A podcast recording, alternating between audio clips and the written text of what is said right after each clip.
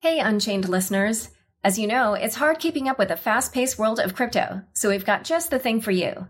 Subscribe to our free Unchained daily newsletter at unchainedcrypto.substack.com. You'll get the latest crypto news and original articles from our reporters, as well as summaries of other happenings and bullet points, plus our meme of the day, all curated and written by our amazing team.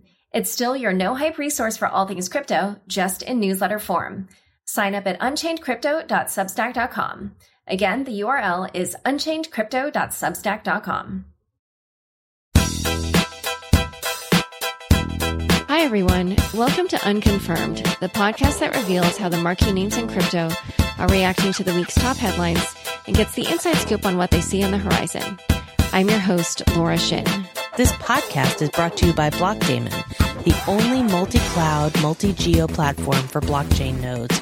Spin up and manage your nodes today at blockdaemon.com slash unconfirmed. My guest today is Bill Barhydt, founder and CEO of Abra. Welcome, Bill.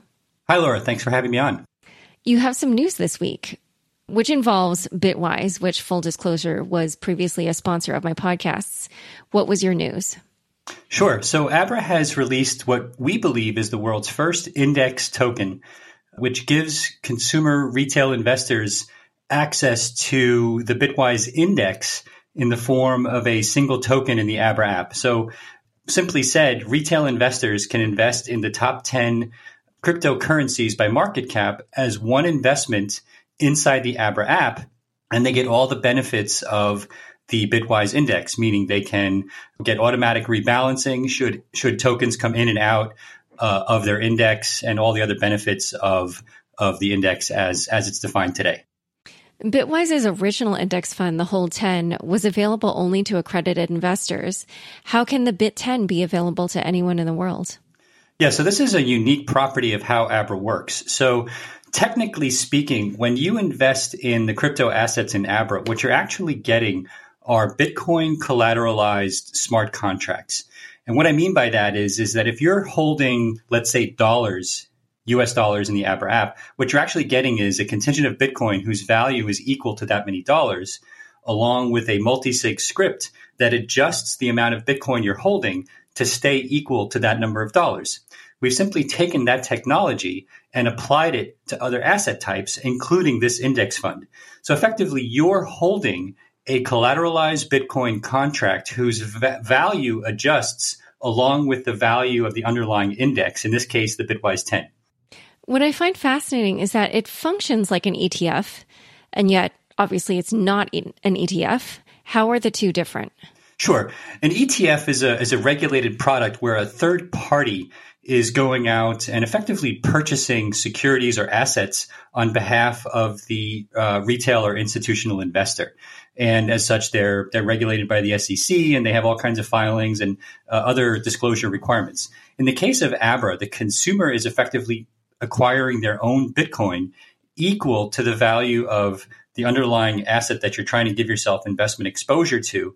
And Abra is simply the counterparty to that contract that makes the consumer whole if the value of the asset goes up or gets made whole if the value of the asset goes down.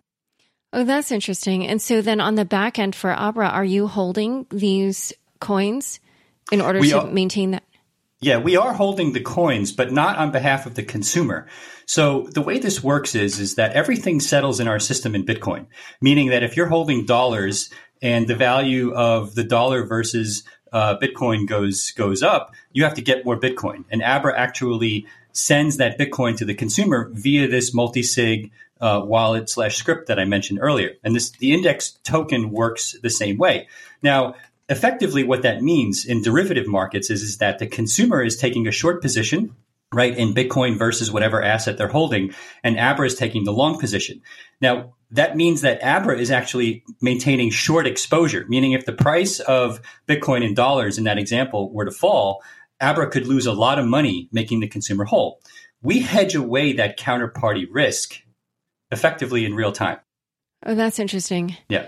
That's why we're holding those assets that you referred to earlier, not on behalf of the consumer, but simply as a hedge against market movements. Because ethically, we want to be able to tell the consumer, hey, regardless of how the market moves, you will always be made whole relative to the asset that you're holding and investing in. One other difference that I wanted to mention about the ETF is that obviously also people cannot hold the BIT 10 in a tax advantaged account or retirement account or anything like that. So I guess in that regard, that's, that's another key difference between an ETF and, and the BIT 10. That's right. It's, it's no different than holding any other uh, commodity in your own possession, right? It's like buying Bitcoin or buying Ether and you're holding it yourself. So there's no difference in, the, in, in our implementation of this BIT10 index versus any other commodity that you would hold on your own. And how did this come about? Did you reach out to Bitwise or, you know, because this is kind of a really novel product, really, I think. Uh, so I was wondering what the backstory was. Sure. This is part of a very explicit long term strategy for Abra. And Let me walk you through how this transpired. So, we actually built a very similar product on our own with no third party help almost a year ago.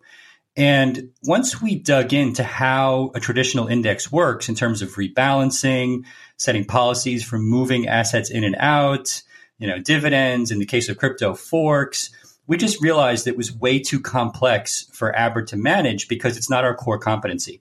In addition, our strong desire is to not only release index products for cryptocurrencies, but for other asset classes. So, for example, I can give you exposure to equity mutual funds using this collateralized contract model that I've been describing. And so we don't want to be in the business of managing all of those mutual funds, index funds, et cetera, et cetera. So we looked for a partner who had kind of a best of breed uh, platform who was already doing crypto indices as the first product that we wanted to launch.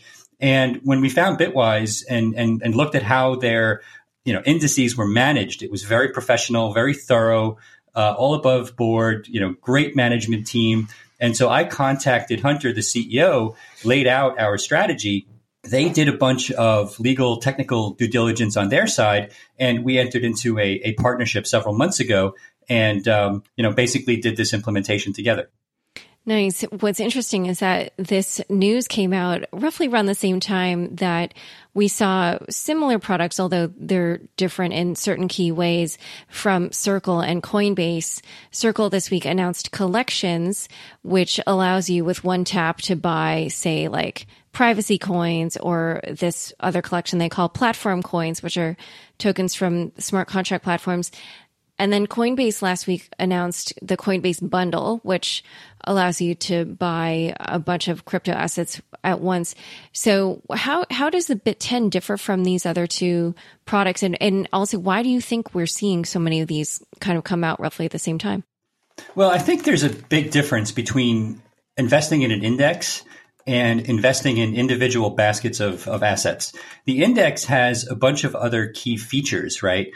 One, it rebalances, meaning that if you uh, change the weightings or the market caps of the underlying assets, or the market does, I should say, that the relative weightings of those assets within the index will change automatically. The consumer doesn't have to do anything.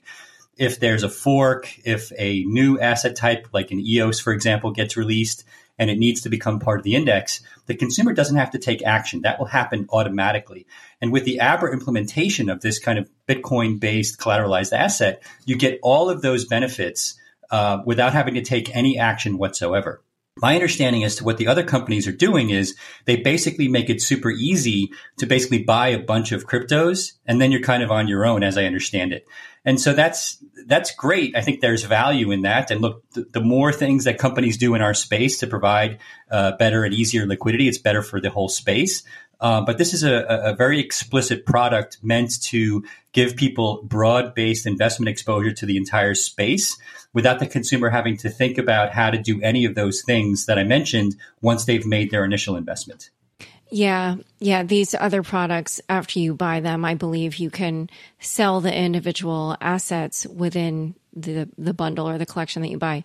But obviously with Abra, it is a token and, um, you don't you know, you, it's rebalanced for you rather than you having to actively manage that. All right. So we're going to discuss what else Abra is up to. But first, a quick word from our fabulous sponsors. Head over to blockdaemon.com slash unconfirmed and come join the decentralized revolution by launching your own blockchain node on a public or private network within minutes. Blockdaemon is the only multi-cloud platform that lets you connect to leading networks such as Bitcoin, Ethereum, and most recently, Stellar and Aion. Own your node and let us do all the heavy lifting for you by joining today, risk-free for 30 days at blockdaemon.com slash unconfirmed. I'm speaking with Bill Barhydt, CEO of Abra. You are one of the few companies that has built on Bitcoin as opposed to Ethereum. Why did you decide to build your smart contracts on Bitcoin?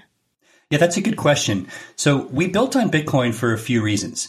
The, the whole concept of the synthetic asset in Abra is basically the idea that a consumer can turn their phone or any storage medium into its own bank and hold and transfer and transact in anything. It turns out that Bitcoin right now at least is better suited for those type of assets and transactions or synthetic assets and, and synthetic transactions than ether. Let me explain. So in order to uh, use bitcoin or any kind of multi-signature wallet as the basis for a synthetic asset three things basically need to be true. The asset needs to have a very large market capitalization so if lots of people are holding the asset uh, it's not a problem right? So if gold is worth a trillion dollars, that makes it very easy for lots of people to hold small amounts of gold, right? Second, the asset needs to be divisible into very tiny pieces. So if I want to hold a dollar worth of that Bit10 index coin or a dollar worth of US dollars or a dollar worth of uh, our synthetic Ripple, it's, it's, it's accomplishable inside the app very easily or in a, in a, in a way that's very retail consumer friendly. The third is the asset itself needs to be programmable in order to create the derivative contracts or the synthetic asset itself. And what I mean by that is, is that if I give you $100 worth of Bitcoin, I need to be able to create a program on the Bitcoin blockchain that effectively gives you more Bitcoin if the value of the, the, the, Bitcoin goes down versus dollars, or takes away Bitcoin if the value of Bitcoin versus the dollar goes up.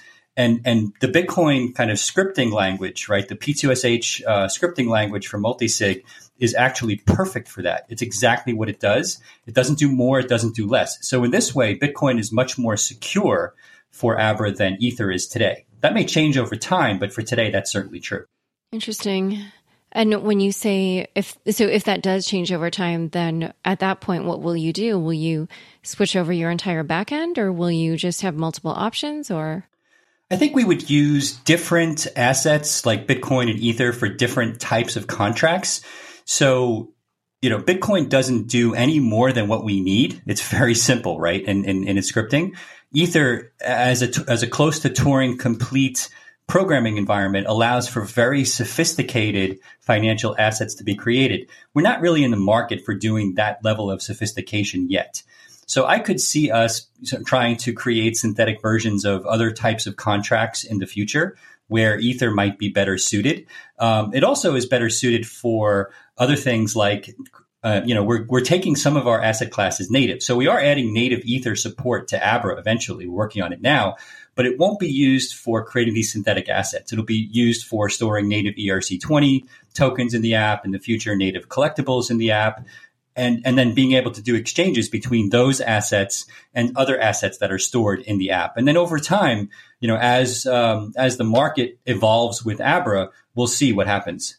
Your company has pivoted in the last, is it year or so? And you were focused a little bit more previously on kind of an international, more like remittance market, and now you're doing more investment. Um, how has that affected your business and growth, and how many users do you have now?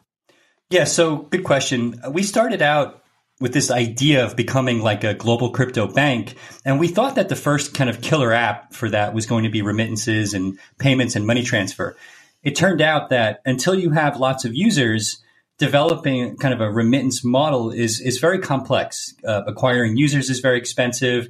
Building liquidity on a global basis in order to get money on and off the phone was very expensive. And we decided that given how users were using the app, meaning most of our users were using Abra as a very simple way to buy, hold, send cryptocurrencies, we decided that it made more sense to double down on that as the first use case, meaning very simple kind of investing in using cryptocurrencies directly as opposed to remittances and, and money transfer. So that shift in focus for us has been wildly successful, right? We've got hundreds of thousands of users now in the app. We've processed hundreds of millions of dollars in transaction volume. The numbers are going up very steadily. Um, and we're getting kind of a, uh, let's call it a non trader retail consumer as opposed to the exchanges who tend to get more of like a trading type of, of, of user. And we think this is important because our focus on, on, on, that retail user is something that we don't really see anywhere else um, to this degree in, in the cryptocurrency space. Oh, w- w- wouldn't you say? I, I feel like those two other companies that I mentioned earlier, Coinbase and Circle, actually kind of target that demographic. Um, you know, they don't really come up as much with our core retail users um, because they see them as more trading environments. I, I, I, can't really speak to their product plans, but for sure, you know, our our customers take advantage of the fact that there's 30 assets in, inside the app. There's you know 50 fiat currencies. They can deposit Bitcoin and quickly you know hedge it in in, in fiat uh, with a very simple kind of non-trader retail experience uh, that they claim and we believe, you know, is, is very unique to Abra. Now, a lot of our users end up using other services, especially in the past when they couldn't do things, uh, you know, that they can now with Abra, right? So they'll say, "Oh, thank God Abra's here because now I can do things with your app that I couldn't do with other services easily in the past." And what is the typical demographic profile of your user? Yeah, that's interesting. We have users from the ages of between 20 and 75. Uh, we literally have retirees uh, using Abra. Um, we interview users who, you know, um, teens, you know, for example, who've put a small amount of money crypto into the app. So, so it's a global user base. We have users in like I think hundred countries now, uh, and the the age range, male, female, it's literally the entire spectrum. Hmm, interesting. You talked at Singularity about how Abra could be used to do things like buy a dollar in Facebook stock, and you had mentioned earlier today about how you could use these kinds of smart contracts to even give people exposure to mutual funds. So is that something you're working on? And if if so, I'm assuming that would only offer price exposure, but not things like dividends. Yeah, that's a good question. So this is definitely something that we're looking very hard at. So the idea that you could offer, for example, U.S. mutual fund exposure to an Asian investor is something that I think is a fantastic use case for, for Bitcoin, basically creating all kinds of synthetic assets, not just other cryptos, right? And this is something that I definitely want, uh, you know, to have happen in the short term and is, is something we're looking very hard at. I think this is probably more interesting for us out, outside the U.S. in the short term because there's so many investment products in the US that we would like to make available to the international investor in Asia and Europe and South America, et cetera, et cetera. But we're looking at all asset types, right? Um, and so your question around things like dividends, we're looking at, at, at a million different permutations of how to deal with things like that. Uh, but our intent is to do it correctly, very much in the same way we launched the partnership with Bitwise as kind of a first uh, showcase for how to do this. We would hope to do similar things with um, other products uh, in different asset classes in the future. And earlier, when you were talking about your uh, user profiles, I, I, didn't catch. Did you say what the geographic distribution is? Like, what percent of your consumer base is international? Yeah, so I would say about forty percent, uh, if I remember correctly, is based outside the US. So when we first launched um, the investment product uh, fully with the 30 cryptocurrencies back in March, it was almost exclusively US. And then over the past several months, the international component of our user base uh, has been picking up. So a few weeks ago, we launched uh, native uh, SEPA wires for the European market, so people in the eurozone could use their bank accounts to buy cryptos with Abra. We're launching, you know, international wires in more and more countries going forward. So my prediction is is that the US will become a smaller and smaller percentage of the overall base, even though the US market itself is growing for Abra. Yeah, and what you were saying before about this idea around marketing, you know, U.S. investments to people overseas. That's actually not the first time I've heard this uh, in the blockchain space.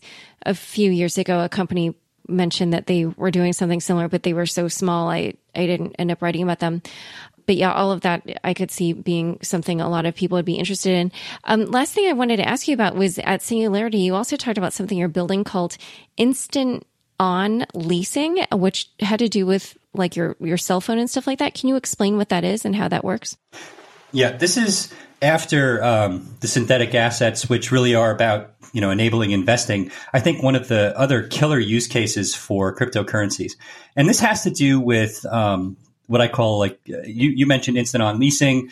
Uh, other people call it pay go financing or hardware as a service. Let me give you an example of what I mean. One of my favorite examples of how this would work is the solar market in Africa. There's this really fast growing market for people in Kenya and Tanzania in buying home solar kits that are connected to the internet via a SIM chip or a cell, cell modem inside the solar lantern that allows them to make a monthly payment to use the solar lantern via their M-Pesa wallet, which is the mobile payment scheme in those countries. If they make the payment, the lantern functions correctly. Uh, and if they don't, the lantern doesn't function because the lantern itself has connectivity to the internet using this cellular modem or IoT connectivity. They have a big challenge expanding those services outside of Africa because you know the, the the payment schemes that they would need to put in place in Indonesia and India and China to make all of this work at large scale just aren't there to every consumer for every consumer. And so crypto is is optimized for this because let's say you ship a, a solar lantern to a consumer in rural Indonesia who is not interested in Bitcoin or dollars. They only have rupees right? So you could give them uh, using a, a local Bitcoin kind of model a very simple way to add rupias to a wallet, right? Make a payment for the solar lantern, which could then show up in you know Korea in won. Let's say if Samsung was selling these lanterns, and everything would work correctly using the synthetic currency or synthetic asset model that I described earlier. So now you mm-hmm. have a global payment scheme that can deal effectively with um, a global payment model, but eliminate a lot of the settlement risk associated with dealing with cryptocurrencies because the synthetic asset model allows you to settle in fiat without having to use the banking system to settle. So you put all these pieces in place, you now have a, a global payment scheme that uses Bitcoin as a settlement rail uh, and then hopefully eventually as the uh, actual payment rail itself when the second gen technologies like lightning enable us to do small dollar transactions uh, directly on the blockchain as well yeah, for people who are interested in learning more about this, I urge you to check out the recording from the Singularity crypto block, as they called it, um, which I released on Unchained. Bill did a really great talk and talked about this more in depth. And one other thing that you mentioned that I thought was super interesting was you said that this was one of the reasons that Foxconn invested in Abra. So um, I do see the potential there. Although, actually, one other thing I want to say about it is it does appear that then it's a little bit of a shift for you because it's more of a B2B play rather than B2C or a consumer play. Is that correct? Well, for us, it's it's ultimately all about enabling enabling consumer investing in payments. So so the fact that you might be settling at Samsung is secondary to Abra because they don't they don't really need help. Like Samsung might be using a service from somebody like BitPay to actually receive the payments, but you know not having to understand that the consumer is using a product like Abra to actually make the payments. Um, and then automatically settling into their bank account using you know BitPay's ability to settle. And so it really is about us enabling more types of kind of crypto based banking services for the consumer over time just so happens in this case, the payment would, would go to a merchant. All right. Well, it's been great having you on the show. Thanks for coming on Unconfirmed. My pleasure, Laura. It was a pleasure to be here.